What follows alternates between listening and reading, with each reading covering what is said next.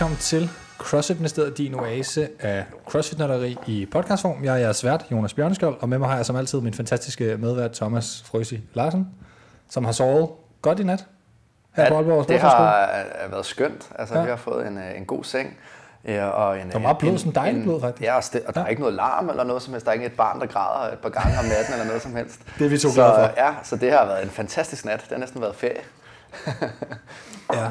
Ja, det har faktisk været Og så tog vi lige over cyklet over i træningscenteret, som lå øh, 30-40 meter væk fra der, hvor vi sov. Gik vi hen og cyklede lige en, en 35 minutter. Ah, du, jeg cyklede 40, du cyklede 30. Men altså.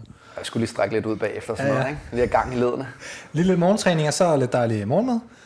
Øh, og, så, øh, og så her, nu skal vi sidde og tale med Kim Lyng, som er øh, gæsten, og som er øh, den sidste dansker, der har løftet øh, til OL i vægtløftning. Ja, og jeg vil også sige, at ja. jeg tror faktisk også, det er vores første OL-deltager øh, på podcasten oh, her. Nej, det er faktisk det er lidt vildt. Oh, ja. Det er, faktisk, det er faktisk lidt stort i virkeligheden. Jamen, jeg siger tak. Ja.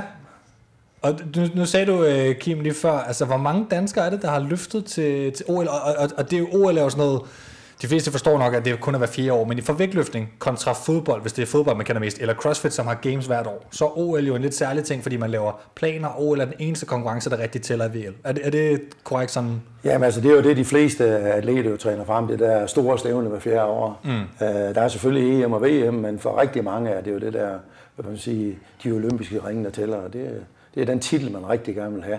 Uh, så det er jo klart, hver fjerde år, så kommer alle stjernerne. Ja.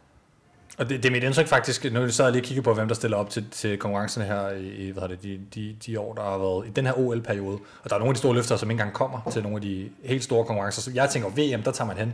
Men det er fordi, de ikke har skulle bruge det som kval til OL. Nu var det lidt noget andet i, i, i gamle dage. Men, men, men hvor mange danskere er det, der har, der har løftet til, til OL? Kan du sådan et, jeg tror, at det er sted mellem måske maks 15-17 stykker i hele tiden, der har, ja, altså, som har deltaget, har deltaget til OL. Ja. Og vi har ikke haft en deltager siden, hvornår var det, du deltog sidste gang? 1992 sammen med Henrik Andersen. Okay, så bare lige lidt hurtigt, det er 28 år siden, ja. at vi har haft en løft, og det er jo det, alle de store, alle dem, man kender i CrossFit, som I kender derude. Øh, ja, Louise Vennekild, som lige har været med i en podcast, Tim Kring har lige været med i en podcast, Omed er blevet optaget og ikke blevet udsat endnu. Alle dem, de drømmer jo om OL på et tidspunkt, og prøver bare at få lov til at komme med. Jamen det er jo klart, nu de alle, alle de atleter, du bare, ja. du bare taler om der, de er alle sammen stillet op til EM og VM, mm. og så er det jo klart, at for dem vil det jo være et øh, kronen på værker at komme, komme afsted til OL og, mm. og prøve at opleve den atmosfære. Så, så det er klart, det er ja. drømmen. Er, er der nogen, der har været tæt på siden øh, 92? Øh, nej, det vil jeg reelt ikke sige, og det har noget at gøre med de kvalsystemer, der har været. Det kræver lidt mere i dag. Øh, Især det nyeste med, med Ruby Point, tænker du? Ja, ja, altså dengang jeg skulle kvæle ind, der var det et øh, kvalkrav, der hed øh, 340 kilo i tokamp ja. i 100 kilos klassen. Og så var det bare et spørgsmål om at løfte to år inden OL, jamen så havde man i realiteten fået en billet. Hvis så man løftede det til et stævne og klarede tokampskravet? Man skulle gøre det enten til EM eller VM. Okay, det var en af de to stævner, ja. man skulle til. Men, men at komme til dem, kunne man så også, hvis man kunne klare kravet, som bare det dansk krav, man sætter ja. for at få lov til at komme med. Er det, er det ja. ikke sådan, det fungerer? Eller hvad? Jo, men altså de der kvalkrav, der var dengang, de var, de var altså, næsten ligesom de var i dag. Er i okay. dag. Ja. Men øh, placeringsmæssigt, der blev vi nok rangeret en lille smule højere med de resultater, vi lavede dengang, fordi vægtløftene jo blev øh, bredere og bredere og bredere med årene, så, ja. så det i realiteten blev svært og svært at komme med. Og, og, og hverken mere eller mindre dopet, måske? Altså nu er det jo heldigvis sådan i dag, at øh, nu begynder de at få nogle over alderen. Ja, det må man sige. Øh, og det er jo ikke bare atleterne, der bliver udelukket, det er også nationerne, der bliver udelukket. Øh, det er min bedste overbevisning, at det bliver en rigtig, rigtig vej. Og jeg tror, at det øh, vil gøre, at måske ikke lige den her gang, men ser man fire år frem, så tror jeg, at man vil se flere danskere med chance for at komme afsted til OL. Mm. Simpelthen fordi de andre bliver udelukket. Det der sker øh, er jo, at de mister pladser, eller de får helt, øh, mister alle deres pladser til OL, ja. de her lande, der bliver taget for.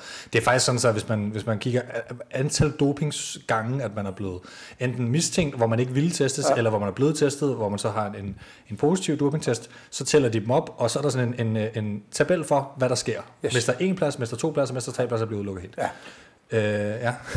Men nu øh, fortalte du også, at du skulle klare 320 øh, kilo som øh, krav i 100 kilo klassen ja. dengang for at komme til. Så ja. hvad er din tal, din bedste løft til konkurrence? Altså, jeg, jeg skulle lave 340 for at komme til 340, okay. Ja. Og mit, mit absolut bedste konkurrencetal, øh, hvis man ser på tværs af vægtklasserne, så jeg, løfte jeg i 99 kilo klassen på et tidspunkt. Og der træk jeg, satte jeg dansk og nordisk rekord med 160,5 i træk og 195 i stød. Mm. Og det er der, jeg har lavet, hvad man sige, den bedste tokamp, set på sin klæder, og hvad man ellers beregner på. Øh, jeg har lavet 397 efter Sinclair. Så, og der er Tim Kring jo lige kommet over, lige over på den anden side med 0,2 point. Så mm. han har sådan set slået mig. Okay. Så i det, moderne tider, ja. Ja, ja, ja. Så, det, men der har, det sætter tingene lidt i perspektiv også. Mindre vægtløft, der har også en lille fordel i Sinclair-formlen, har det ikke det? Ja, det er det, nogen, der siger. Jeg, jeg har altid synes, at når man tager udgangspunkt i verdensrekorderen for at beregne Sinclair, yes. så, så, så, må det et eller andet sted være fair nok, at, ja, øh, okay. at den er, som den er. Fair nok. Øh, så, men ser man på min absolut træningsmax, så er min træningsmax i træk er 167,5 og 200 i, i sted. Og det er snatch og clean and jerk til, yes. til dem, som... Ja, jeg tror, de fleste er med. Ja. Altså, vi, vi kan cirka front squatte det øh, Kim kunne uh, trække. Så det er jo det er meget sjovt, hva'? ja, hvis, jeg, hvis jeg prøver at, at lave bare et trækhiv, altså et snatchpull øh, med 160, så tror jeg ikke, den, den, den er ikke særlig eksplosiv, den kommer op i hvert fald. Men øh, nu hørte jeg, at I starter morgen med at cykle. Det kunne vi jo aldrig følge på dengang. Det var, det var, det var spil energi. Er, er det derfor? Så, ja, det tror jeg. Det, det koster lidt styrke i benene at gøre sådan noget. øh, vi træner jo på daværende tidspunkt. Jeg har trænet to gange om dagen i 10 år. Ja. Og jeg tror, det er det, der kommer til at gøre forskellen. Det er, at jeg skulle ikke tænke over noget kardiovaskulær eller andre processer. Mm. Jeg skulle træne øh, vægtløftning to gange om dagen. Mm. Og så er klart, når vi er så specialiseret og har måske også lidt fysiske forudsætninger, jamen så er så klart, så kommer der kilo på stangen. Ja, for jeg tænker måske, det er også dig, der tegner øh, vægtløftningstræningen nu her på øh, Sportshøjskolen i, i Aalborg. Mm. Og jeg tænker jo, øh, hvordan startede du selv med, hvor gammel var du, da du øh, startede med at træne, og hvordan var træningen dengang? Jamen, jeg, jeg kom ind i HVK 79, som det blev kaldt, i, øh, i starten af 80'erne, 18 år gammel. Øh, var blevet træt af at spille fodbold, og skulle i gang med den der moderne bølge med Arnold Schwarzenegger og Jane Fonda, der, der var kommet til, til Danmark dengang. Øh, så jeg skal op og lege Arnold Schwarzenegger. Og det prøvede jeg så i en, i en periode på en 3-4 uger, og fandt det ikke så interessant. Og så blev jeg spurgt, om jeg kunne tænke mig at prøve vægtløftning. Og så prøver jeg så det. Og, er det fordi, man går hen til en styrkeklub eller sådan et eller andet? Det er jo, det er jo ikke, der er jo ikke fitnesscenter dengang nærmest. Nej, det var, det var realiteten mange af hvad man sige, vægtløftsklubberne, ja. som havde et eller andet motionsafdeling, hvor man kunne prøve det. Okay. Øh, og det var meget almindeligt dengang. Øh, på daværende tidspunkt, der var der vel omkring en 10.000 indbyggere i Hirsals. Men der var 400 medlemmer af af HVK 79. det er så, alligevel, øh... så det er en relativt høj procentdel ja. af indbyggertallet, som jo var hoppet med på den bølge. Klart. Det det, Men jeg kom ind ad døren, og så hævde jeg lidt de der vækstanger. Og, jamen, første gang jeg lavede squat, der lavede jeg 140. Og første gang jeg lavede dødløft, der trak jeg 190. Og jeg var i de der 7-78 kilo. og du har bare spillet lidt fodbold før, ikke? Altså... Jamen, jeg har arbejdet nede på havnen, siden jeg var 9 år gammel, så der er jeg opbygget en vis form for råstyrke. Øh, og så har jeg måske også arvet lidt fra mine forfædre som alle sammen har fisket. Men du går så, ind, altså især backsquatter, så det kan de fleste ligesom, altså du går ind og backsquatter 140 første gang du prøver? Ja. Det er alligevel, altså... Det er stærkt. Det er faktisk noget, som jeg har hørt Anders Nedergaard bruge som et eksempel på, at folk bare kan være naturligt sådan, uh, gifted, når de starter. Uh, da vi off-mic talte med ham til en anden mikrofon, der, der var det noget, han nævnte. At, at du har sagt, at du jo gør det, og derfor så er der nogen, der ligesom bare har et andet genetisk potentiale. Ja, og jeg trænede, det første år, jeg trænede, jeg 100 kilo to kamp. Uh, og så røg jeg så på, på julelandsholdet, og det efterfølgende år, det 50 kilo. Og det var så nok til, at jeg efter to års træning kom ind i den brutotrup, som man kaldte de 15 dengang, som var det danske landshold i vægtløftning. Og så gik det hak i hak. Øh, jeg blev hurtigt træner op i Hirsals, og på daværende tidspunkt, der var vi den anden største klub i Jylland, efter Atletklub Jyden, øh, som var stor klubben dengang. Øh, så på et tidspunkt, så kunne jeg så ikke opfylde mine egne ambitioner hjemme i Hirsas længere, fordi jeg skulle selvfølgelig til at træne noget mere. Og der var blevet ansat en landstræner, dengang hed Folke Limendal. Og Folke sagde nøgteren til mig, Kim, hvis du vil have en chance for at komme til OL, så skal du flytte til Aalborg og begynde at træne to gange om dagen. Så jeg solgte mit hus, som jeg købte, da jeg var 18. Uh, du, mit du job købte et hus, da du var 18? Jeg købte et hus, da jeg var 18.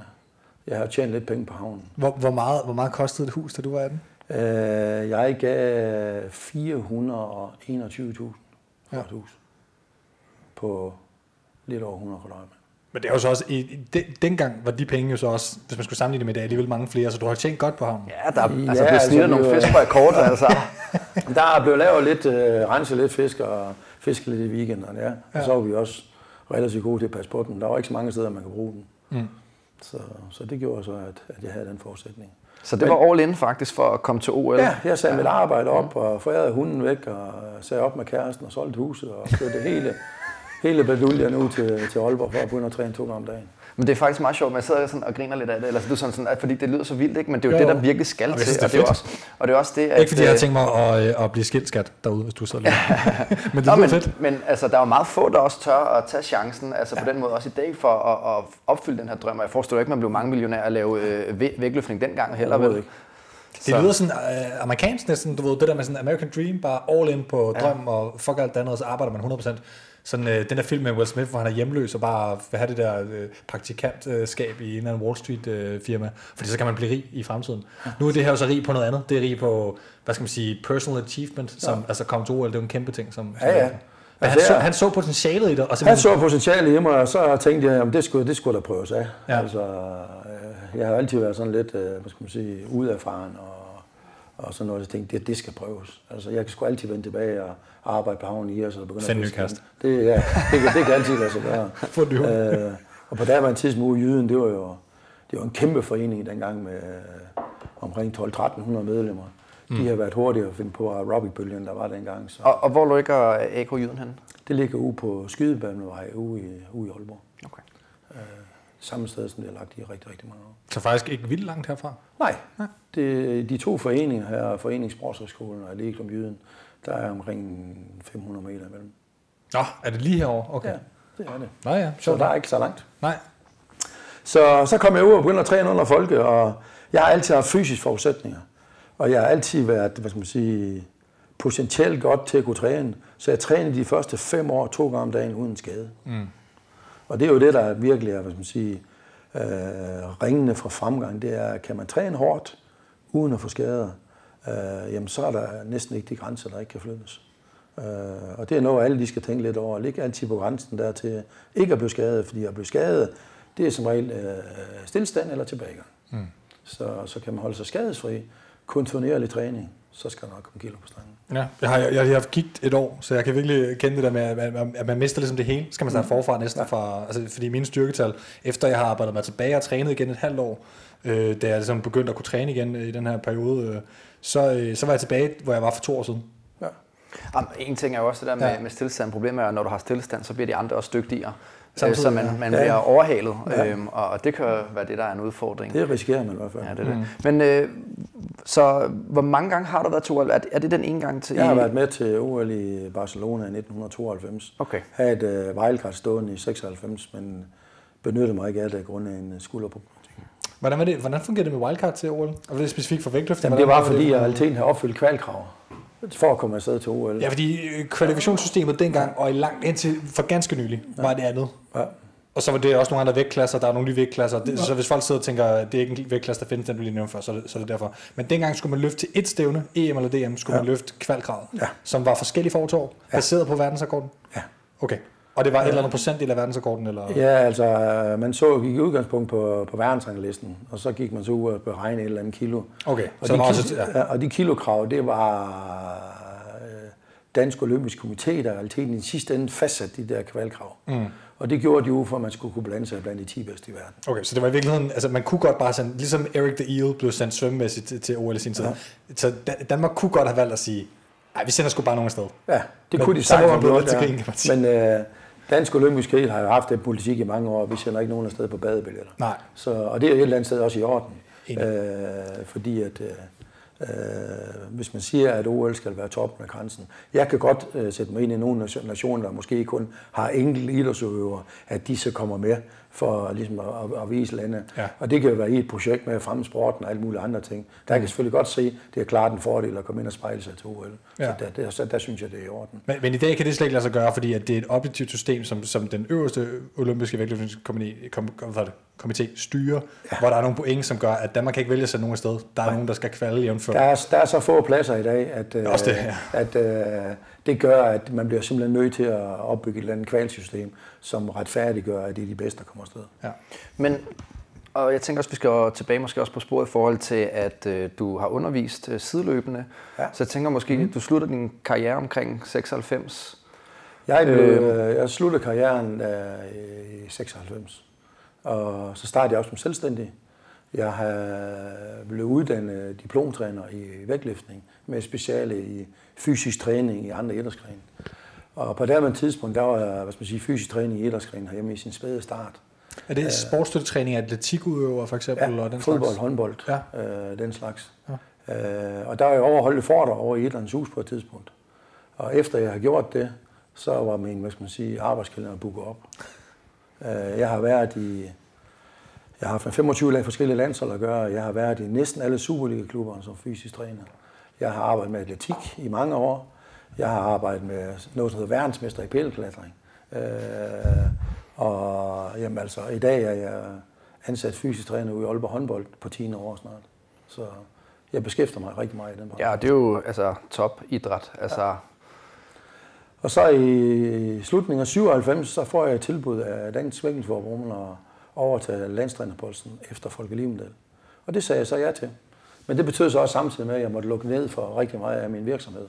Øh, fordi at jeg kunne ikke passe dem, når man skulle afsted til EM og VM og træningslejre og, mm. og alt det der. Og i den periode, der kom jo Danmarks bedste vægtløfter ind, indtil videre, Amanak Takmashan, som jo kommet til Danmark fra Østeuropa øh, en del år inden. Og ham frostede jeg op til at blive Danmarks bedste vægtløfter nogensinde med 145 træk og 170 i stød i 69 klassen. Mm. Og det er den bedste dansk vægtløfter nogensinde. Mål på Sinclair, hvis man sammenligner, eller hvordan ja, tænker du? han har lavet øh, 420 Sinclair. Ja, det er det vel. Og han har også egentlig fået, der på det tidspunkt var tæt på at tage en medalje til, til EM og VM. Mm. Så han har fået en fjerdeplads til EM. Så han var tæt på. Ja. Og hvorfor var han så ikke til OL? Øh, det var det der sjove kvalsystem, der var dengang. Mm. Øh, der, der skulle man skaffe billetten som nation. Og der havde vi ikke nok drenge afsted til... Nej, altså som hold, det ja, ideen om hold. Ja, okay. Vi havde ikke haft nok yes. ven med afsted der til det gældende europamesterskab. Men vi fik til gengæld en billet blandt damerne. Men Lisbeth nåede desværre ikke at opfylde det kvalkrav, så man forærede den billet væk i realiteten og lavede en politisk brøler. Fordi man kunne gå ud på markedet på det man tidspunkt og bytte billetter, hvis man ønskede det. Fordi det burde sådan set være et almanak, som skulle have været afsted til OL. Fordi at når man kan arrangere sig som Danmarks bedste vægtløfter, og så ikke kan komme afsted, det er jo et eller andet sted forfærdeligt. Ja, ja det må man godt nok sige. Ja. Hvordan øh, opstår dit, øh, kan man sige, trænervæv her på Sportshøjskolen så? Jamen, øh, jeg var lærer på noget, der hedder Danmarks Trænerskole Aalborg øh, førhen, øh, hvor jeg selv blev uddannet, så blev jeg direkte ansat bagefter, endt uddannelse. Øh, de, hvad det hedder, brugte mig blandt andet, og der er med til at strække den linje op, der styrketræner og fysisk trænerlinjen. Øh, men da jeg så blev landstræner, så kunne jeg så ikke rigtig passe det. Så jeg var inde en gang imellem som teamlærer. Og da jeg så stoppede som landstræner i vægtløftning i 2002, øh, der blev jeg så ansat her på stedet på halvtid. Og så kom Dansk Styrkelforbund, ikke ret lang tid efter, og spurgte, om jeg kunne tænke mig at være landstræner for dem. Og der var jeg så inde i to og halv år og være landstræner der. Og så sideløbende, så byggede jeg så den der styrketræner, fystrænerlinjen op her. Og i 2005, da jeg stoppede som landstræner i styrkeløft, blev jeg ansat her på stedet på fuld tid. Så du har også ret meget over styrkeløft? Powerlifting for dem derude? Som, ja. ja. Min, øh, min kone er en af verdens bedste styrkeløfter. Okay. Hun har vundet syv VM og seks EM og sat 14 verdensrekorder. I hvert fald øh, federation, for der, der, der var alt det der mange federationer. IPF. Ja, okay. okay. Så det den... Hvad hedder hun? Hun hedder Anna Lynge i dag. Dengang ja. hedder hun Anna Olsson. Mm. Okay. Hun har verdensrekorden, jeg tror, nej, nu tror jeg nok, den er slået, men hun har verdensrekorden i 52 kg klassen i bænkpres på 138, og i 56 kg klassen på 147,5. Og så har hun også vundet trekamp mesterskabet øh, med 180 i squat, 135 i bænk og 177 i dødeløft, bundcrossfit af 55 kg. Det er godt nok imponerende. Så, så hende var jeg træner for i, ja, i en del år. Det var sådan, vi lærte den anden igen. Ja. Jeg var så, landstræner for Danmark, og hun var atlet for Sverige. Så, så man kan sige, at her på Aalborg er der ligesom både en, en tidligere landstræner i styrkeløfter, en tidligere landstræner i vægtløftning, og en tidligere OL-vægtløfter. Ja. Som, som, som ligesom går rundt over i vægtløftningslokalet. Ja. Okay, det er jo altså umiddelbart ret stærke, ret stærke kort at have, have på hånden. Ja, det synes jeg også selv. Ja. Og, øh, og du står for vægtløftningstræning, og så er der det her styrke noget, som ikke er sit eget hovedfag. Ja, altså de er, man, man vælger de her forskellige hovedfag, når ja. man melder sig ind på skolen. Og der er en af de store linjer, for uden CrossFit, jo, som er den største linje i dag, mm. øh, der har min linje, fysisk træner og styrketrænerlinje, været rigtig, rigtig stor i mange år. Mm. Det højeste antal, der har været, der har startet et år på den, det var 48. Så, og der kan man så blive diplomtræner i fysisk træning og styrketræning. Og sidste år i august, der valgte vi så, fordi der har været så mange interessante ind og spørge, om vi ikke godt vil starte vægtløftning op. Og det gjorde vi så i august måned sidste år. Øh, og PT, der går der otte øh, vægtløfter på linjen. Øh, og vi forventer, at inden der går en årrække, jamen så kommer der flere og flere og flere. For man har mulighed for at komme og enten at være her i et år, eller i, som minimum i otte uger. Mm. Så man kan altid godt tage, tage afsted og så lige optimere sin, hvad skal man sige, sin VL-træning, og måske bliver, øh, få nogle tekniske retninger og sådan noget, man kan gå hjem og arbejde med bagefter. Ja, på en komprimeret ret. Ja, ja. På et komprimeret forløb, ja. Kan du mærke, at fordi der er så mange, der begynder at dyrke CrossFit, at der er kommet et boom også på vægtløftningssiden? Helt sikkert. Altså, CrossFit har betydet ekstremt meget for vægtløftning i Danmark. Uh, vi skal ikke ret mange år tilbage, før man, uh, hvor man afholdt dansk begyndermesterskaber, hvor der var en 20-25 atleter. Og lige pludselig på grund af CrossFit, så boomer og det højeste, de har været oppe på, det er næsten 160 deltagere. Okay. Så der kan man se, hvor meget CrossFit har betydet for vægtløftning. Mm. Det er jo vanvittigt. Og hvis man kigger lidt nøgteren på nogle af de atleter, der er i spil i dag, så rigtig mange af dem, de kommer jo fra CrossFit der. Ja. Louise Vindekilde mm. og dem, de kommer jo oprindeligt derfra. Ja, hvad, hvad er det? Omid og Tim er ligesom opfostret i vægtløftning. Ja, ja øh, Amanda, der, der vil også. Der vil ja, selvfølgelig, ja. ja. Men Amanda for eksempel, på kvindesiden i virkeligheden ret mange af dem. Ikke? Ja, og så Julie, som jo er games, øh, gamesatlet og, og 100% crossfitter, ja. klarer sig ret godt til vægtløftning, ja. vil, vil man umiddelbart sige. Ikke? Jeg kigger mig lidt over, øh, på de nordiske lande, for eksempel Island der er alle deres landsholdsatleter, det er tidligere mm. crossfitter. Ja. Uh, så, så det, ingen tvivl om det, crossfit betyder ekstremt meget på mm. VL, også set på verdensplan. Ja. ja. Jeg kan, en af de sidste sådan, ægte kvindelige vægtløfter, kan jeg huske, det var Christina Ejstrup, mener jeg stod ja. øh, fra Viking af, som jeg løftede. Hun var meget dygtig, kan jeg huske, i en periode. Ja. Øh, det er sådan en af de sidste sådan, ægte kvindelige vægtløfter, jeg kan huske. Ja, som ikke kommer fra CrossFit. Ja, præcis, som jeg kun har dyrket øh, vægtløftning. Ja.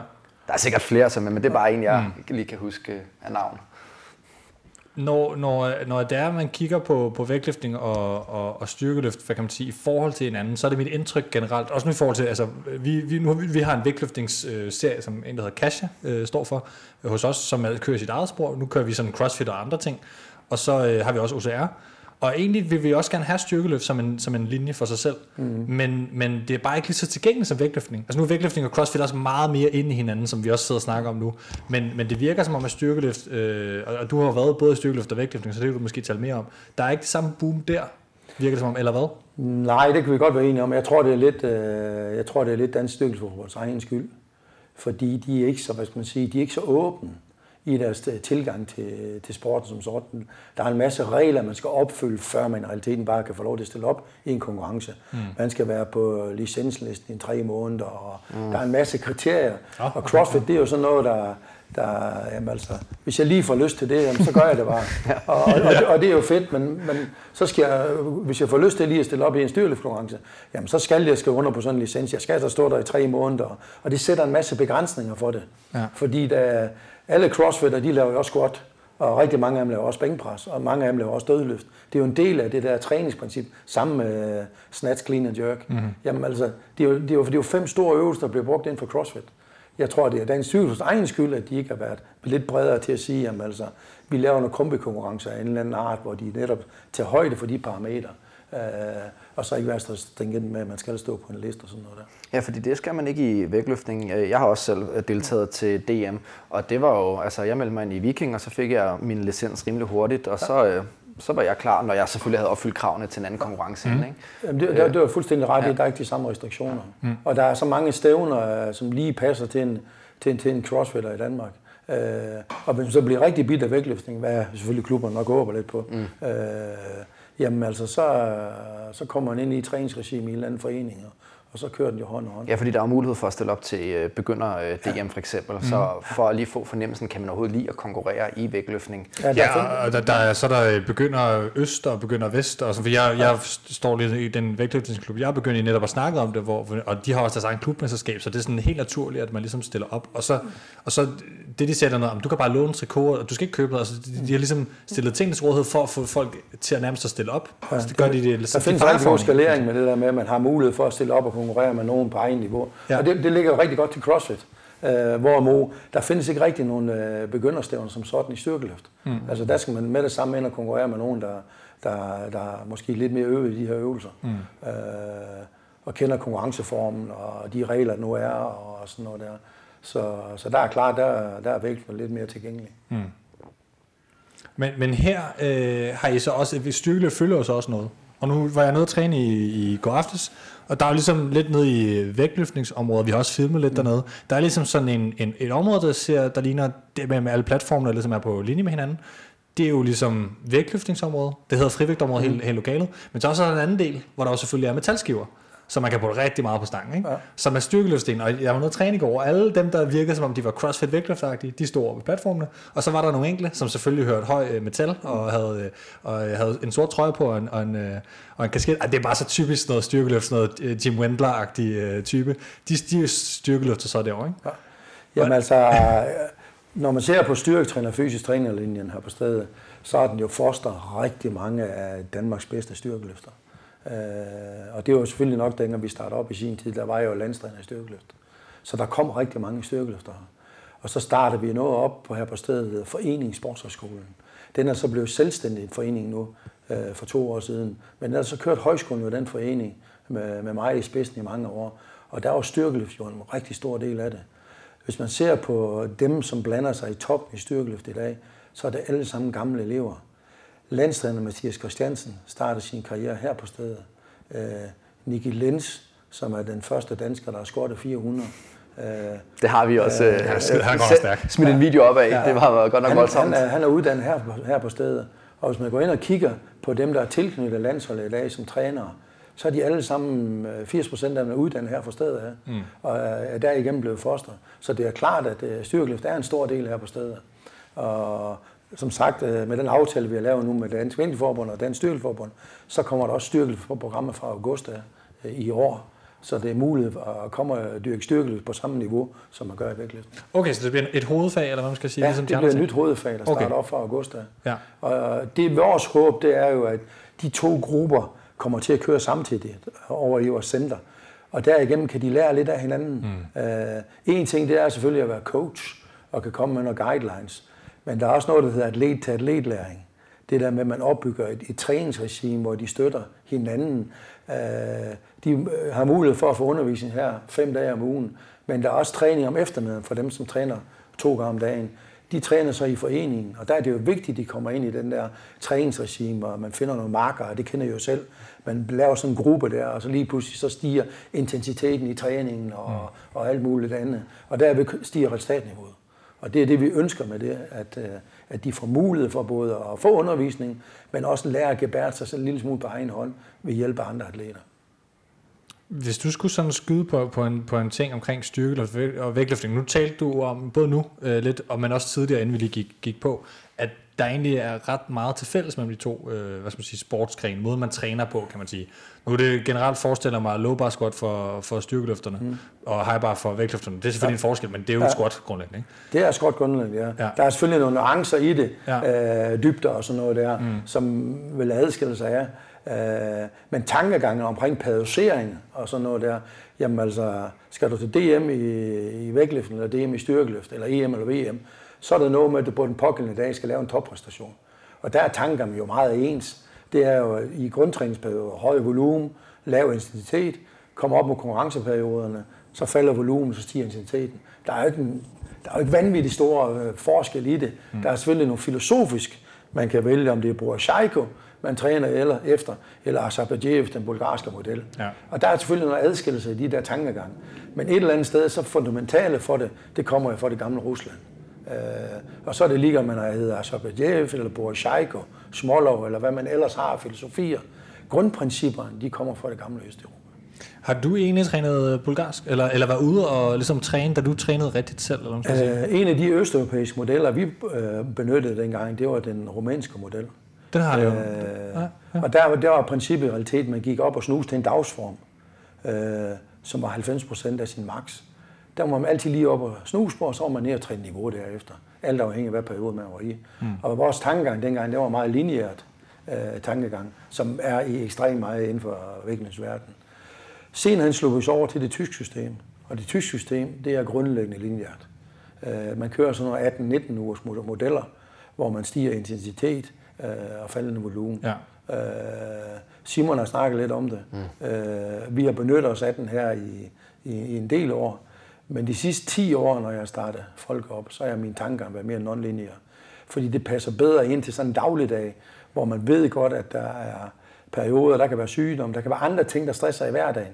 Og der synes jeg selv personligt, at den non-linear model er, er en lille smule bedre end den linear model. Ja, fordi jeg tænker også, at øh, hvis man sidder og lytter til podcast og godt kunne tænke sig måske at starte til vægtløftning, så når vi sidder og snakker alle de her mm. øh, modeller, romanisk eller bulgarsk, og, og du fortæller, at du har trænet to gange om dagen øh, vægtløftning, mm. så kan det måske godt skræmme nogen øh, væk, som er lidt nyere i det her. Så det du fortæller er jo, at øh, I forsøger at strukturere det lidt mere mod den individuelle øh, person i forhold til, hvad de kan løfte ja. på dagen. Altså vi har jo sådan en model, når de kommer ind ad døren her. Hvis man er fuldstændig rookie, så har vi nogle træningsprogrammer, der ligger med det ene formål at forbedre øh, snatch, clean og jerk, træk og stød. Mm. Det er det eneste formål, det har. Og der har vi sådan nogle tekniske modeller, hvor der er 18 træningspas, man starter op med. Og så er det realiteten teknikken, der får lov at bestemme, om man går videre fra pas 4 til pas 5 for eksempel. Øh, og så på et senere tidspunkt, så kommer vi jo så grundfundamentet, så skal vi have squatstyrken bygget op, fordi man skal kunne vende vægten, før man kan støde den. Og derfor er benstyrke jo noget af det, der bliver prioriteret rigtig, rigtig højt. Og derfor ligger vi som regel i den første del af programmet, det er squatten. Øh, er man rigtig godt kørende i squat, så bliver den så nedprioriteret, så er der andre ting, der vil blive opprioriteret. Og der forsøger vi her på skolen at tage hensyn til det enkelte individ, hvad niveau er de på. Og der har vi forskellige modaliteter af programmer, vi arbejder ud fra, om man er begynder, intermediate eller advanced. Hvis, så kan vi i realiteten gå ind og hjælpe alle grupperne med noget, hvad skal man sige, specifik træning. Mm. Og det inddeler du så, øh, sådan, når du får et hold af, lad os sige, 12 elever, så er der måske fire på hver ja. af de... altså vores, vores valgfag i vægtløftning er jo en kæmpe succes. Vi kan maksimalt være 32 år i center samtidig, mm. og det er det, der er. Og der er som regel altid 10, der står på venteliste.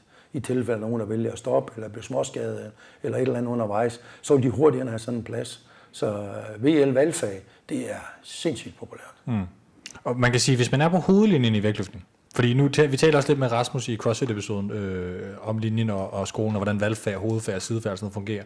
Og vi var over faktisk at se øh, valgfaget i går, og altså, der var helt fyldt jo, det, mm. det kan jeg godt se. Mm. Men hvis man er på hovedfaget i vægtløftning, så kommer man for at blive en god vægtløfter.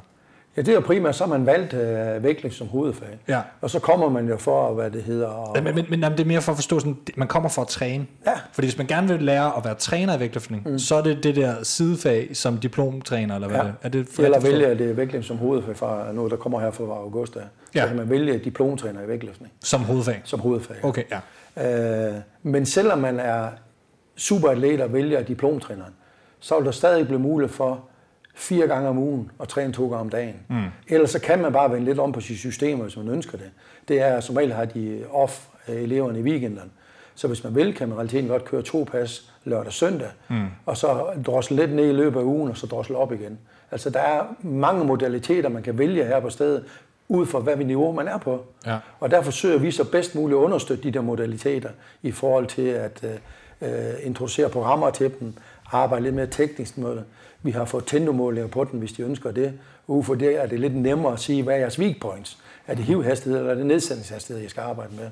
Ud for det forsøger vi at lave de der individuelle modaliteter. Ja, og det er ligesom det, man får. Øh, det er jo, at man har en coach som dig, med ja. den erfaring, du har, ja. som helt specifikt kan lave øh, et individuelt program ja. i bund og grund. Ikke? Altså, der er tilpasset til ens øh, udfordringer og styrker. Ja, vi har folk, der kommer, der er øh, meget begynder i vægtløftning. Men altså, vi flytter rigtig mange af dem. Vi har Julie, der, der lige er stoppet, som har været her i, hvad det hedder, i syv måneder. Hun, I den periode, hun lavede hun 50 kilo tokamp. Mm.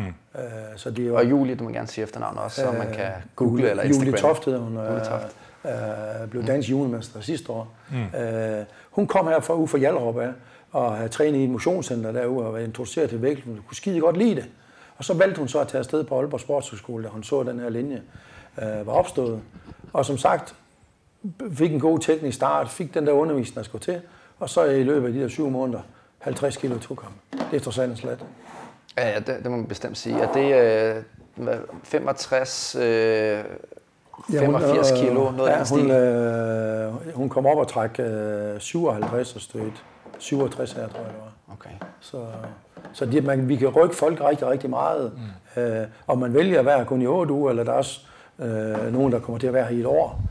Og der er sågar nogen derefter, vælger at blive endnu længere, mm. fordi de godt kan lide osteklokken her på stedet. Mm. Ja, og det, det er sjovt, det ser Rasmus kaldte også uh, osteklokken. Ja, ja. Det er lidt, uh, det er sjovt, det normalt bruger man det jo uh, negativt, men I bruger det positivt, fordi man får lov til at fordybe sig i et fællesskab herinde, og det der træningsfællesskab, som, mm. som Thomas, du, du, nævnte, du har også nævnt det flere gange, nu kan jeg ikke huske, om vi snakker om det sidste episode, men det der med, at du har skabt sådan et træningsfællesskab med nogen, som kører dit program, hvor du også selv synes, det er fedt at deltage, fordi det ligesom giver sig sådan et stærkt fællesskab, hvor man netop skaber hinanden. Jeg synes, hvis man hører altså, verdensklasse trænere, i, om det er CrossFit, altså i CrossFit kan jeg lige name drop, det, det ved jeg ikke, om du kender, men Ben, ben Bergeron, øh, hvad hedder det, Max Elhardt og sådan nogle ting. Så de programmer, de er øh, med deres aller topatleter, der skaber de sådan nogle træningslejre og prøver at møde tit for at skabe det her træningsfællesskab. Også selvom det er nogen, der måske konkurrerer i virkeligheden mod hinanden til OL eller hvad det er. Øh, og de der træningsfællesskaber har ligesom en eller anden særlig værdi til at få skabt noget fremgang, som du siger, fordi intensiteten stiger. Og, og, og det er jo ikke kun fordi, man kigger på den anden og siger, jeg skal fandme løfte mere end ham. Der er også mm. et andet, hvor man kan lære noget af hinanden og sige, åh, oh, du gør sådan, jeg gør sådan og sådan ja. ting. Ja, og der er en unik mulighed her øh, at kunne være her altså mange gange om ugen og kunne træne sammen. Jeg forestiller mig også, at eleverne øh, følges ad. Så de nærmest altså, træner to gange om dagen sammen? De, de træner to gange om dagen, rigtig mange af dem sammen. Ja. Det gør de. Og de, det er jo det, der er unikt ved stedet, det er realiteten, at man kan leve i bund og grund som elitesportsøver. Ja. Altså, nu prøver jeg selv, man står op om morgenen, ja. øh, man sover godt, man går over til morgenmad, som mere eller mindre er serveret.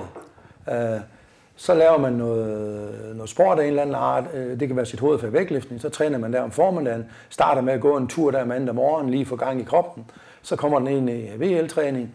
Så går man ned til et velserveret frokostbord i buffet.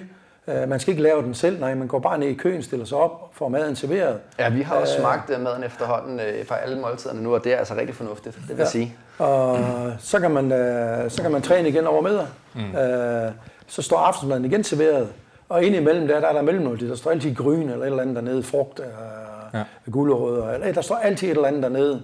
Så i realiteten, så kan man leve som elitesportsur, uden at skulle bruge tid på at handle ind og lave maden selv. Så realiteten, den der tidsfaktor, der bliver meget besparelse af tid, og man ved jo godt, at eliteidræt det, det, det er besparelse af tid, fordi det betyder, at der er mere tid til at restituere. Mm. Øh, og det er det, vi for, rigtig forsøger at introducere her. Det er, hvordan man kan leve sådan et system. Øh, og derigennem, når man så tager herfra, jamen, så har man prøvet en modalitet, man kan forsøge at anvende i sin hverdag.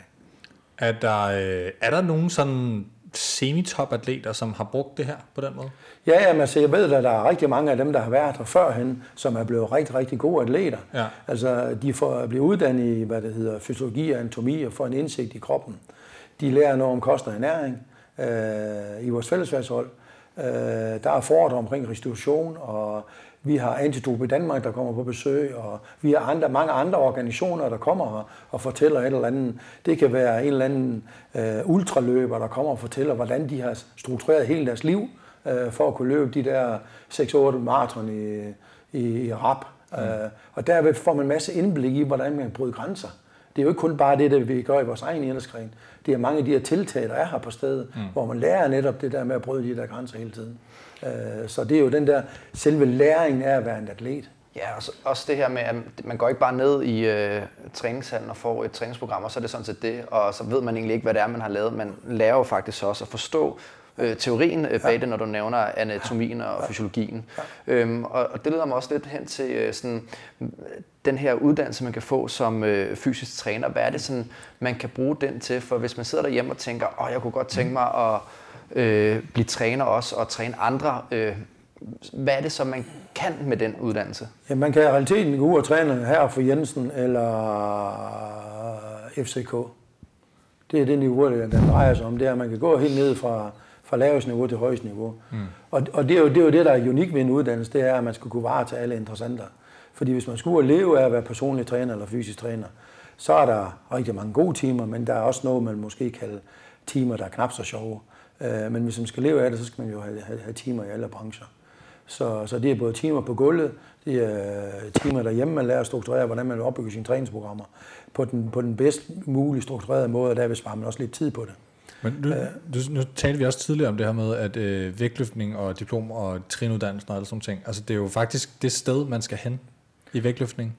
Ja, det er jo det, vil jeg hvis, det, hvis man skal på det højeste niveau som ja. træner. Hvis man skal på højeste niveau som træner, så er det i hvert fald et, et, et rigtig godt skridt på vejen at, ja. at komme. Og hvis man ser lidt på de der trænere, der pt. er ude i, af de nye, der kommer op, David Havman blandt andet, mm. som begynder at røre. Han er uddannet her. Okay, øh, han er også lidt, lidt en ven af showet. Ja, det er lidt, ja. Både, øh, han starter oprindeligt som håndboldtræner. Jeg trækker lidt på det. Ja, ja nå, han starter oprindeligt som håndboldtræner, men så okay. så han jo lyset, og så hopper han over på fysisk træner og styrketræner. Og, altså og blev, her? Ja, her på stedet. Og blev introduceret til vægtløften dengang. Okay. Og han trænede det selv og alt det noget. Ja. Og nu må man jo sige, at han rører sig ned med de unge mennesker lige i øjeblikket. Ja, det må man sige. Løfters Gym, han bruger rigtig ja. meget tid på ja. dem, og så, har skabt et ja. uh, samarbejde med IK.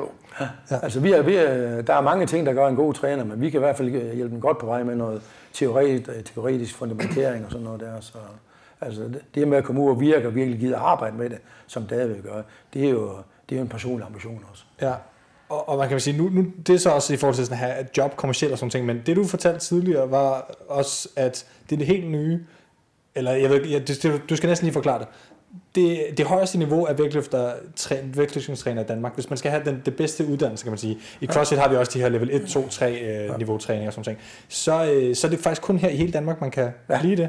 det er det, ja.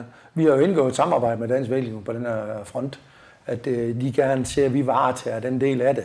Og det er jo selvfølgelig efter en årrække, hvor vi har vist, at der er rigtig mange, der kommer ud herfra, som også ender ude i, ude i vægtløftsklubberne som mm. coaches, øh, fordi de har fået den der grunduddannelse herfra. Øh, at blive en rigtig, rigtig god coach, det kommer selvfølgelig også noget erfaringsmæssigt i det, når man kommer virkelig ud og, og bygger de her atleter op og drager nogle personlige erfaringer, fordi der er mange måder at komme frem til målet på. Alt afhængig af, hvad for en hvad skal man sige, filosofisk øh, teorier, man har omkring periodisering og, og teknikindlæring. Der er jo øh, den hvad hedder, østeuropæiske model, der er den tyske model. Der ja, der er mange veje til Rom. Der er rigtig mange veje til Rom, ja. og man skal et eller andet sted finde sin egen niche i det her, og så begynde at arbejde med det, drage noget erfaring og bygge sig selv op. Mm. Og, og det tager et rumstigt tid, før man er oppe og, kan man sige, og måske har, har fostret en atlet, fordi at, øh, er der noget, jeg vil give russerne ret i, så tager det cirka 10 år at skabe en topatlet. Mm. Så. Man, skal, man skal starte tidligt nok. Man skal starte tidligt nok. Ja. Det, er, og det, er jo, man kan sige, det er så en af problemerne med vægtløftning i både USA, her snakker de også om, de har det samme problem, det her med, at de fanger først folk, når de som 17 år eller sådan noget er i gang med CrossFit, og lige finder vægtløftning, og det er næsten for sent, hvor de gerne vil fange dem lidt tidligere. Ja, men der, der vil jeg nok angribe lidt anderledes. Ja. Altså, jeg tror ikke, at det er en ulempe, de kommer, når de er 17-18 år. Nej. Hvis man ser generelt på vægtløftning i Danmark og i andre lande, når puberteten kommer, der mister man de op over 70 procent af deres atleter. Mm. Og det er simpelthen fordi, der kommer andre interesser. Når man er over den der hvad skal man sige, aldersmæssige grænse, 18-19, så er man allerede ved at være godt velfundament. Man ved godt, hvad man vil. Og hvis det stadig skal tage 10 år, vi ved jo rent fysiologisk, der kan vi blive ved med at præstere i de her kraftbetonede, eksplosive idrætsgrene op til en i 30, starten af 30'erne. Mm. Så, kan så man, det er slut for os, Thomas? Ja, så kan man nu ah, starten af 30'erne, jeg er da lige fyldt 30. Kan man ja, okay. blive struktureret som 20-årig, og så måske træne røven ud af bukserne øh, to gange om dagen de næste 10 år, ja. så er der stadigvæk udviklingspotentiale. Okay. Og det kan godt være, at man måske vil komme til at mangle 1-1,5 procent, ja. men omvendt, så er, bliver den 1 procent måske hentet ind af, at man er en lille smule mere moden. Mm. Øh, så, så ja, og dedikeret til sin ja, træning. Så i, I virkeligheden, hvis man starter her ved gennemsnitsalderen her i, i starten af, af, af 20'erne, ja. så kan det faktisk godt være, nu sagde du med styrkeløftslinjen, at de bedste ja. styrkeløfter i Danmark, de kommer herfra. Ja. Så den nye vægtløftningslinje, om, om 10 år, ja. så er de bedste vægtløfter i Danmark, det er nok nogen, der har taget den linje. Ja. Det, det, det, vil, det, vil jeg ikke, øh, det vil jeg ikke udelukke. Men det der er lidt vildt at tænke på. I altså, hvis man ser på en, øh, for eksempel i den tunge vægtklasse i dag, øh, ja. Thomas Kronborg, som er en af dem, der, der blander sig lidt til DM, øh, omkring medaljen der. Han blev dansmester sidste år, for jeg tror også, han forventer at blive dansmester i år. Ja, efter Mikkel ja. Andersen også ja. er stoppet. Ja, og hvad er, det, hvad er det, de tunge vægtklasser hedder? Ja, det er, det er plus 109. Ja. Og han trækker de der 145 og støder 180. Uh, han startede jo realiteten først egentlig med ordentlig vægttræning som 24-årig. Men stadigvæk kommer han op og mm. kan være i blandt de, de bedste i den tunge ende uh, i Danmark. Så uanset hvad, tror jeg ikke, man skal, man skal ikke fornægte, fordi at han vil også være med til at hæve niveauet i Danmark. Okay. Og, og at det ikke er bare så nemt at gå ind og tage den her medalje. Ja. Øh, fordi at der er nogen, der finder ud af, at altså, selvom jeg er lidt oppe i årene, så kan jeg sgu stadig godt være med. Så hvis, hvis man har pengene til at gå her 10 år, Så kan man starte i starten af 20'erne, og så kan man uh, komme til OL uh, i starten Ja, hvis man har en god, eller finder en god sponsor, eller sådan noget, så er det selvfølgelig, men øh, øh, prisen synes jeg så ikke er afskrækkende. Det kan godt være, at den til at begynde med er dyr. Ja, vi snakkede også om det i sidste ja. episode, det er faktisk, altså det er jo en, i forhold til, hvis man skulle købe en træningslejr ja. med en tidligere landstræner, det kan du jo ikke købe for de penge. Nej, det kan men man altså, ikke. Så det er bare, jo- bare, bare træning alene ja. er jo faktisk for Altså, billig næsten, ikke? Hvis Altså, du har været her mere end et år, Ja. øh, så koster det 700 kroner om ugen. Ja. Vi fik at vide, at det var 1000 kroner. 1000 og efter 1000 et halvt- Ja, år, og okay. 1500... øh, det- 1500 det første halvår, Ja. 1000 kroner derefter. Men har man været her i et år og vælger at fortsætte, så kan man få det til 700 Nå, okay, så det bliver endnu billigere. Okay, så Okay. den har vi ikke fået. Ja.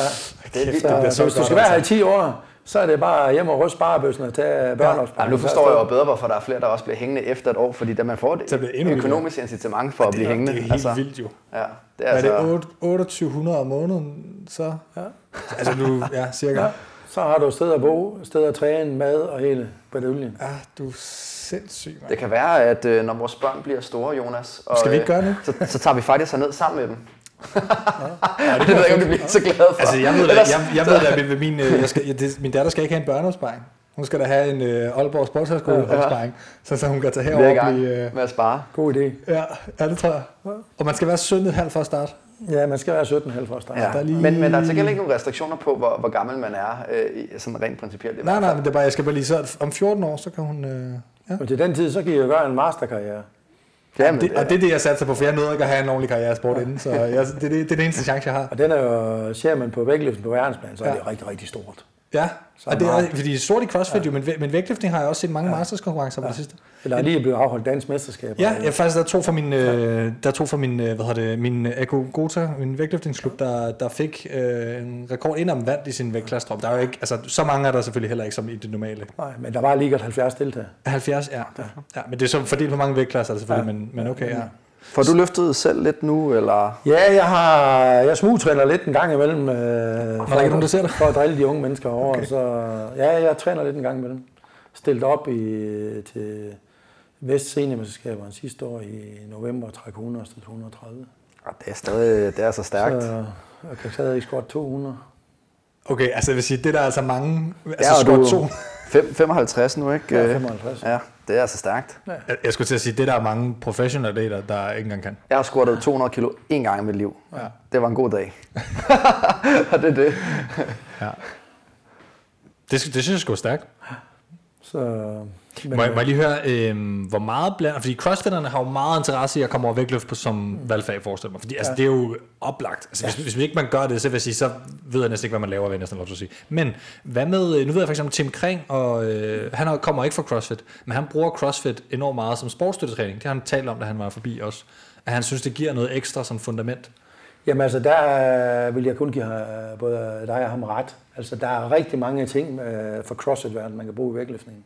Der er hele den der tankegang omkring øh, øh, skills. Mm. Øh, og der er vægtløftning og CrossFit jo ikke særlig langt fra hinanden. Det er noget med, der skal være noget speed, der skal være noget koordination, der skal være noget balance øh, og koordinering. Øh, og det, de to ting, eller de der to idrætsgrene, læner sig rigtig, rigtig meget op af hinanden. Altså bliver du god til VL, vil du højst sandsynligt også blive god til CrossFit. Er du god til CrossFit, er der så god sandsynlighed for, at du bliver god til VL. Mm. Det er noget med overkropsstyrke, det er noget at gøre med benstyrke, øh, og selvfølgelig en vis form for udholdenhed. Når man bliver specialiseret i vægtløftning, så har man selvfølgelig den samme udholdenhed som en crossfitter. Mm. Øh, fordi Men, det, men kan man bruge øh, CrossFit-uddannelsen her, og komme over og lave lidt CrossFit og lære noget af dem, så vægtløfter, ligesom vægtløfterne og styrkeløfterne kan lære hinanden? Helt sikkert. Ja. Helt sikkert. Altså, der er en, øh, mange af de der handstands-øvelser og sådan noget der, som er helt ideelle øh, til vægtløftnings- og overkropstræning. Øh, og og mange af nogle af de andre ting, de går og laver også, jamen altså, der er noget blyerboks, springtræning og, og sådan. Der er rigtig mange ting, man kan låne af hinanden, og derved forbedre sig selv som atlet.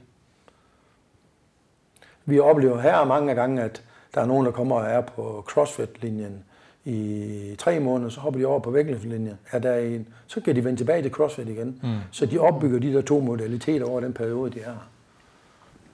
Ja, det er også ret fedt at høre den her samhørighed, så det ikke bliver sådan en uh, RV CrossFit, og vi er vægtløfter, mm. men man faktisk rent altså lærer af hinanden og bruger uh, de bedste ting. Uh, Altså vi ser hinanden. ofte, når vi- de der øh, hvad kan man sige, konkurrencer kommer, og man kan kvalde ind til et eller andet, mm. der er lige så mange af vægtløfterne samtidig med inde i, i CrossFit, eller forsøger at være med i de der workouts, for, for at se, hvor de ligger henne.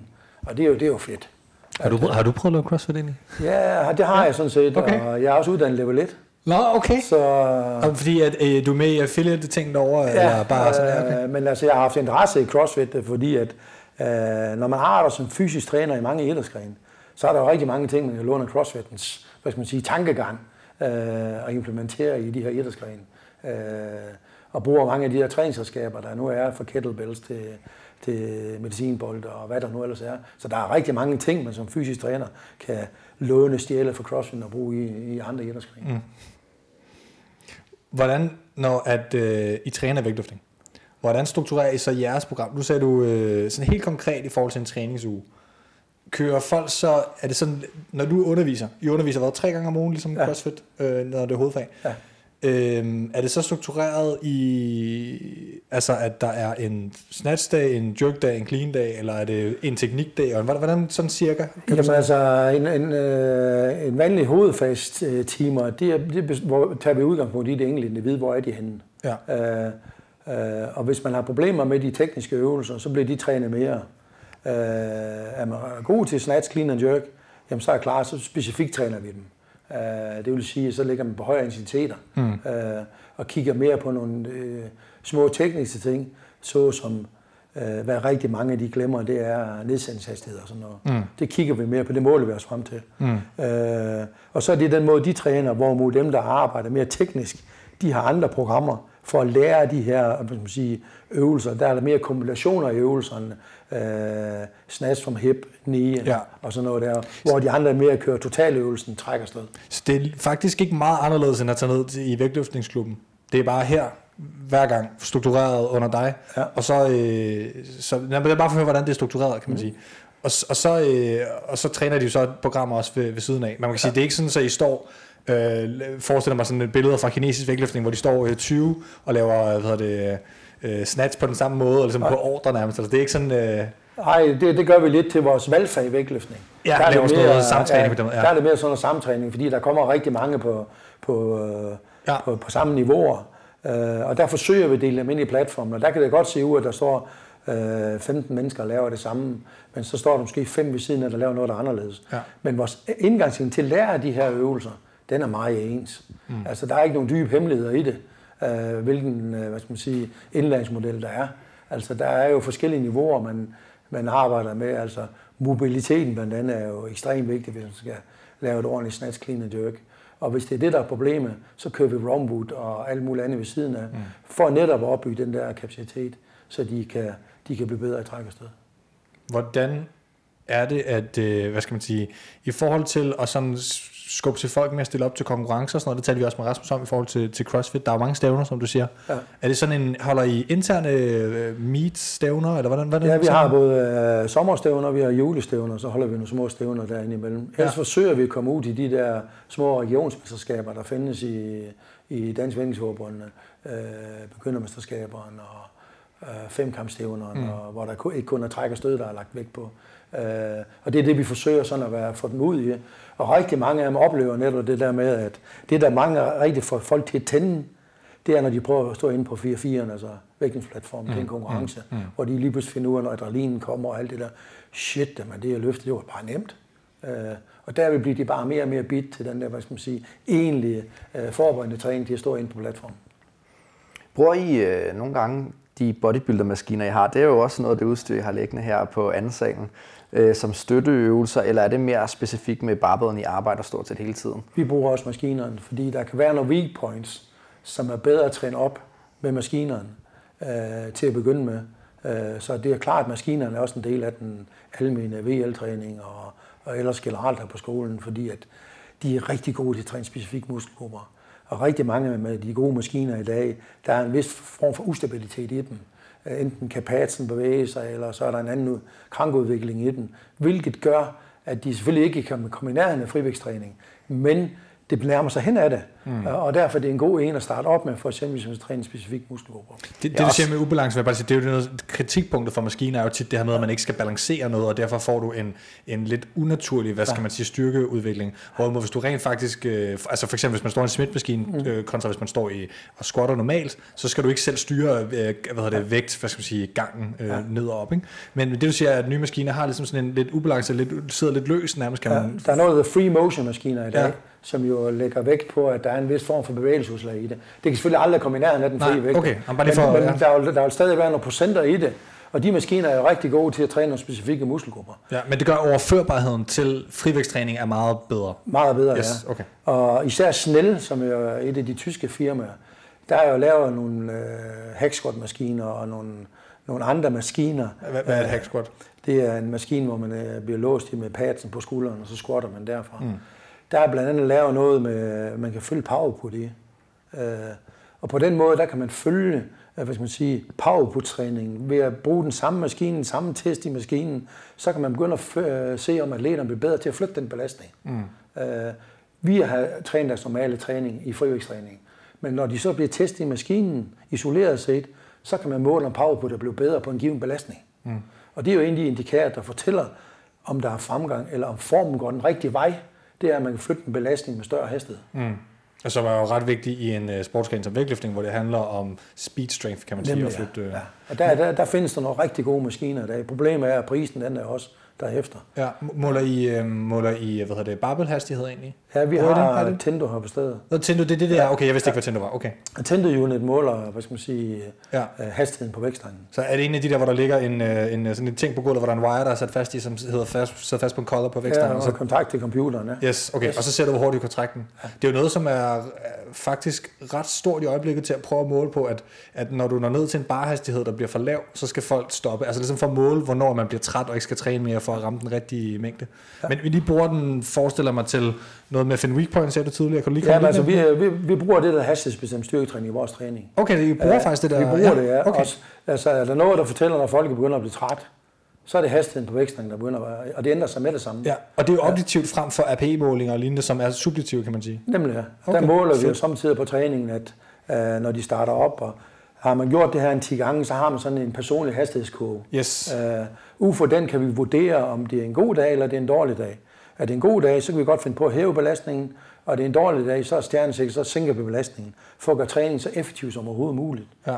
Og den, man kan også over tid råde måle sig frem til, jamen, hvis jeg nu på 100% af min vægt har den her given hastighed, og nu har jeg gjort det 8-10 gange på en person, hvis jeg så en dag laver snatchpull, og så kan jeg sætte 105% på en max og hive med den samme hastighed, så kan jeg psykisk fortælle til en atlet, ved du hvad, det er den samme hastighed, som når du trækker din 100%.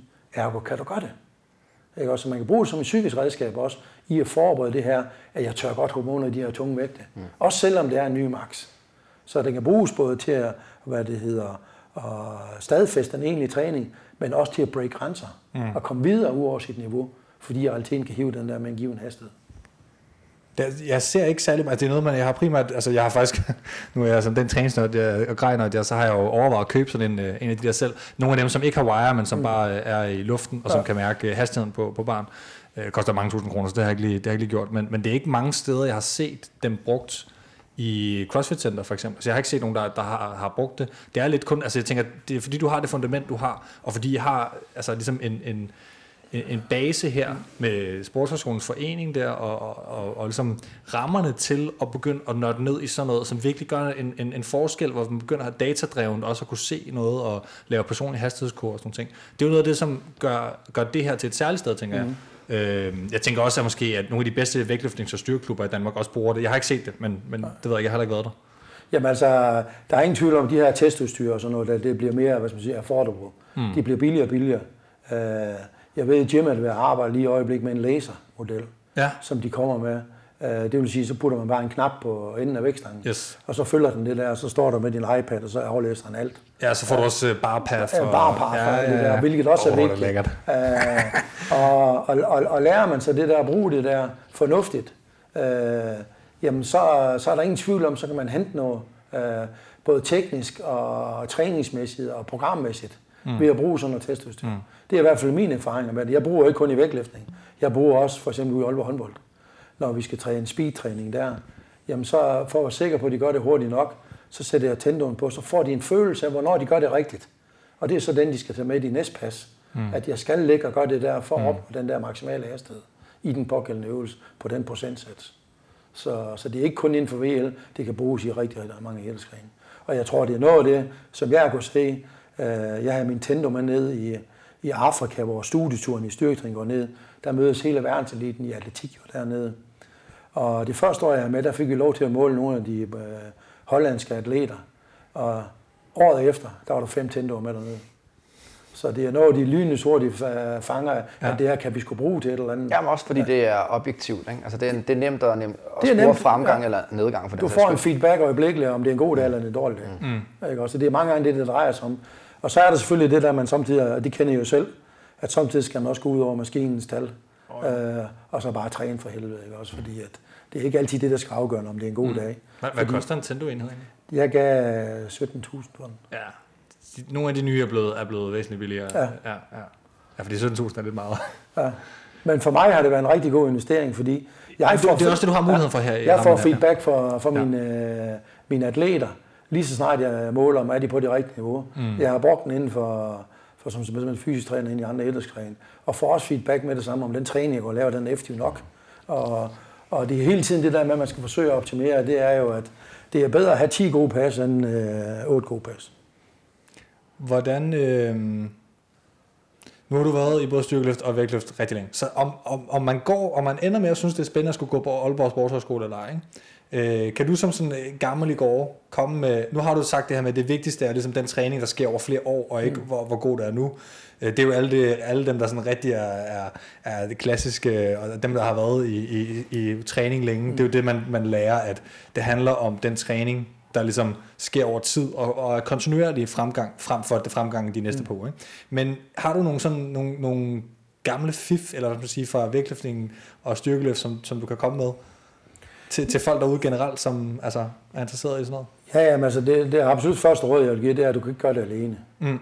Altså det er vigtigt, at man finder nogle, hvad skal man sige, træningsregimer og grupper, man kan arbejde sammen med, hvor man har et fælles mål om at forbedre visse parametre.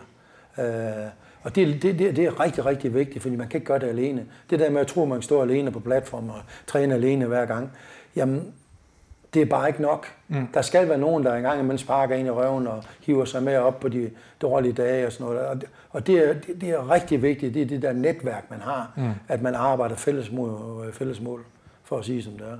Og det kan jo enten være, om det er så kvalt ind til en åben, eller det er stillet op til DM i vægtlægning. Det er sådan set fuldstændig en underordnet i det her det er, find nogen, du kan træne sammen med. Lær det der sociale netværk. Og det er noget, der er rigtig godt her på stedet.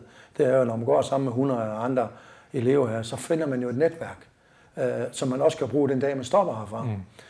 Men hvis man skulle vælge det her sted, så er det fordi, vi kan accelerere processen. Ja. Vi har mulighed for at give folk en, et boost af den, af den anden verden ved at komme i det her træningsregime, så vi kan rykke folk måske på, på et halvt år, hvad de kunne gøre derhjemme på to år. Er der egentlig mulighed for at komme her et par uger?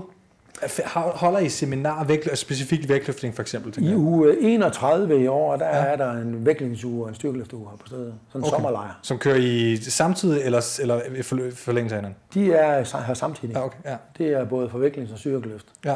Og der har vi jo masser af steder lige her Øh, alle afhænger af mange der er. Vi har vores eget gym, vi har et Team Danmark gym, der ligger ikke ret langt herfra. Vi har Allé Klum Jyde nu på Skydebanevej, så der bliver masser af plads til at træne. Og der er lagt helt direkte op, hvad der bliver foredrag omkring restitution, ja. der bliver foredrag omkring periodisering, øh, der bliver andre foredrag i løbet af aftenen omkring øh, emnet træning, og så er der så træning to gange om dagen. Og så kan man komme og snuse også i virkeligheden til Sportshøjskolen øh, Aalborg og, og, og, og klubben herovre, Sportshøjskolen ja. Forening? Forening Sportshøjskolen. Forening Sportshøjskolen, ja. Yes. SPH Gym. Ja. Øhm, det er jo 32? 31. 31, ja. 31. Og det kan man gå ind på jeres hjemmeside og finde. Det kan på jeres hjemmeside og kigge. Ja. Hvad, hvad koster det? Uh, alt afhængig om du vil uh, sove flere på værelse eller ej, ja. så ligger prisen mellem 3400 og 3900 for en uge, okay. alt inklusiv. Ja, med mad og det hele også. Mad, mad og det hele, ja. træning og, og alt sådan noget der. Ja, okay, interessant. Og så, øh, så, er det, så er det dig, hvem, hvem, hvem træner på, på den? Altså, de, de træner, der PT er der, det er, der er selvfølgelig mig, og så er der Mads Frike i, i styrkeløft, som er landsholdsbænkpresser. Og så kommer Peter Andersen, som er, er breddekonsulent i Dansk Cykelforbund. Øh, og så har jeg lavet en aftale med Mathias Klitskov også, som skal ind over VL'en. Øh, han er gammel elev her fra stedet, øh, starter på VL her, øh, blev uddannet fysisk træner, og var blandt andet bokschef for Aalborg CrossFit i to år. Mm. Så. Jeg har lige øh, to spørgsmål til sidst, som øh, der, der er lige kommet et nyt spørgsmål ind omkring, øh, hvad hedder det, øh, sådan i forhold til sådan alkoholpolitik på, ja. på stedet, som ting. Kan du lige sådan fortælle os lidt om... Øh, Jamen, vi er, vi er jo en højskole, så der er selvfølgelig en liberal ting til det der alkohol. Vi forsøger via viden og, og opdragelse at fortælle de her atleter, hvor meget det betyder. De får fordre omkring, hvad alkohols indvirkning er på en, kroppens fysiske præstation. Ja. Men det er klart, det er en højskole, og der er liv og glade dage, mm. og der er nogen, der... Vi har et specielt område her på skolen, der hedder Sumpen, øh, hvor man kan være nede fredag og lørdag aften. Ja. Øh, og det kan selvfølgelig godt være svært ikke at, at falde i fælden og hygge sig lidt med de andre. Men vores klare oplevelse er, at dem, der, er sådan, der kommer for seriøst og opfylde deres mål, de sidder ikke og hænger nede fredag eller lørdag aften mm-hmm. Og ender nede i Omfriendegade. Mm. Altså vi forsøger at, øh, at, at forklare dem, altså hvis du går ud og, og misbruger din krop med alkohol her lørdag, fredag lørdag, så skulle du hen onsdag torsdag næste uge, før du er i realiteten kapitel, du går træne 100% igen. Altså hvis man kender folk, der træner ret, altså siden jeg begyndte at tage min træning seriøst, har jeg nærmest ikke drukket. Altså det, det, det gør man jo bare ikke rigtigt. Men en gang imellem gør man jo, og det skal man have lov til. Det skal man have lov til. Ja. Præcis, men, men det er mere bare for at sige, at, at hvis man er bekymret for, om der bliver, der bliver drukket meget, kan man sige, så er det jo bare, det styrer, det styrer folk ja. jo selv, og, og de kan jo øh, formentlig ikke rigtig være nogen, der har vildt meget lyst til det, fordi hvis man træner meget. Nej. Omvendt kan man sige, som du siger, der, det, er ikke, det er ikke fordi, man ikke må. Nej. Folk må altså, gerne. Men det er lukket i et specielt, specielt område nede i sumpen. Yes. Der må ikke have alkohol over på værelser. Nej. Øh, der må ikke være alkohol her, hvor vi sidder i dag. Nej. Øh, man skal være med alkohol nede i sumpen, så det er sådan et rigtig lukket område, ja. det er i. Øh, så man kan sagtens sidde og, om aftenen over op i tv-stuen, uden at være blandet ind i alkohol. Mm. Man kan spille pool. Der er tv-stuer, hvor der ingen alkohol er i. Mm. Og der er masser af mulighed for non-alkohol. Har I øh, introfester for eksempel? Eller, øh, ja, det har vi hver gang vi har haft nyt indtag. Så, ja, så, er, der, så er der fester. Mm. Og, og det, er det med eller uden alkohol? Eller? Det, man kan købe alkohol, ja. Okay. Og det bestemmer man så igen selv. Der er både, ja, ja. Eller nede i spiselen også, fordi vi er så mange, når ja, okay. er. Mm. Øh, men altså, man kan købe øh, rødvin og hvidvin og, ja. og øl. Altså, hvis man vil, kan man jo gå 10 minutter og være nede i Omforenegade, en af de største byområder i, ja, det i Danmark, så det kan man jo selv styre. det, kan man det, det tager som regel længere tid at komme hjem. Ja. Eller bare finde hjem, ja. og det kan, det, sådan er det med Jomforenegade.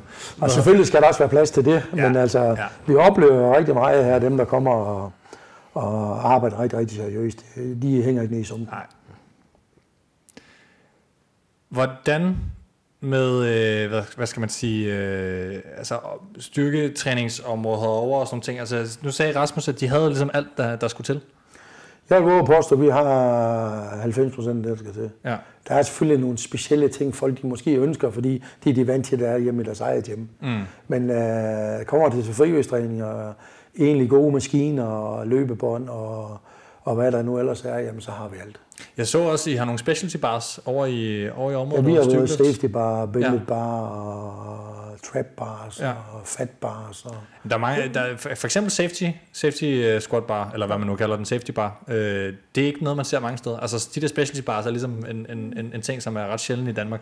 Ja, og det er også noget, man begynder sådan relativt at bruge, når man er oppe på et vist niveau. Eller hvis Klart. man eventuelt har nogle skadesproblematikker, hvis man har skulderproblematikker, ja. så er safety barn jo perfekt at bruge, fordi så kommer der ikke pres på skuldermuskulaturen.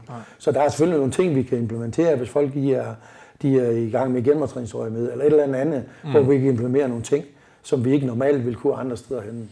Uh, og det er det, vi forsøger. Det er stadig det der med kontinuerlig træning. Selvom man har nogle små problematikker, så kan vi godt arbejde på omkring det. Ja. Jamen, det kræver øh, selvfølgelig noget specialudstyr. Ja. Men jeg tror, vi, er, vi har efterhånden fået svar på alt det spændende. Vi kunne altid snakke om vægtløftning i timevis at du, du har noget, noget spændende at, at sige. Øhm, jo, må, må jeg presse dig på maven og spørge dig, hvornår har vi en dansker to igen i vægtløftning?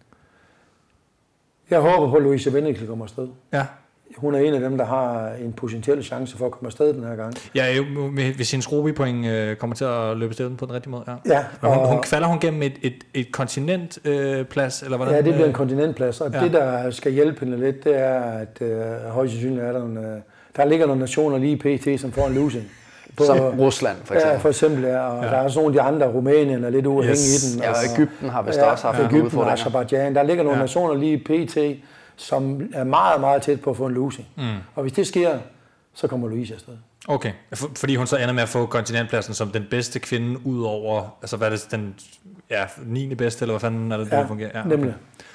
Men det kræver stadigvæk, at hun løfter til et stævne mere og klarer det godt med nogle... Der er, øh, der er jo, hvad det hedder, i romerskaberne her snart. Ja, Øh, og det, det skal hun med til yes. at markere sig, fordi det er det, de stævner, der bliver beregnet som guldstævne. Yes, præcis. Der får Ja. man bonus 15 procent Ja, ekstra. der er en ekstra bonus ved, Ja. at, ved at stille op til den. Og, og gør hun så rigtig godt dernede, jamen så, så, så tror jeg sgu, der er en chance for Faktisk den her gang? Ja. Okay. Det tror jeg. Så for første gang i 28, øh, det bliver så på det tidspunkt, altså været 29, 29 år. Nå, det, det er jo øh, til sommer, jo.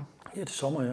Er det som i år? Ja, okay, Ja. der er lige, yes, det er selvfølgelig et helt år, ja, 20, okay. Så for første gang i 28 år har vi en dansker med til OL, Ja, måske det, det, vil, det vil, hvis jeg skal sige det så godt jævn dans, det håber jeg fandme på. Ja. hvad, hvad med det på, gør vi også. Hvad med på herresiden?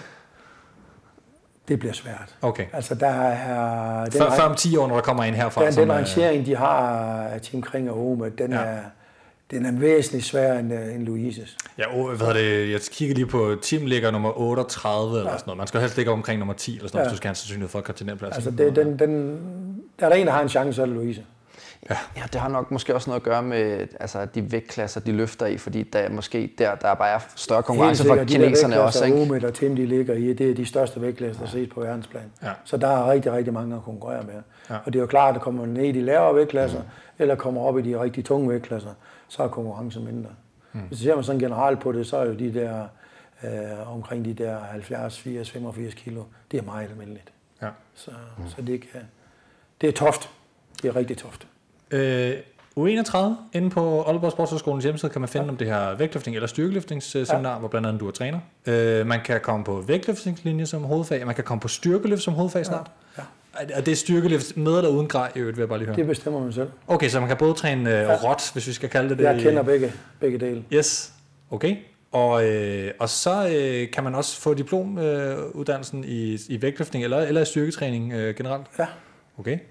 Så der er lidt at vælge imellem. Der er flere hylder at vælge Og man imellem. kan altid lige komme op og spille noget computer, hvis man har lyst til i stedet for. Hvis Ja, man hvis, nu vil det, i hvis det er det, der tænder, så, Ja. så, så er der også mulighed for det. Og så samtidig få noget fysisk træning.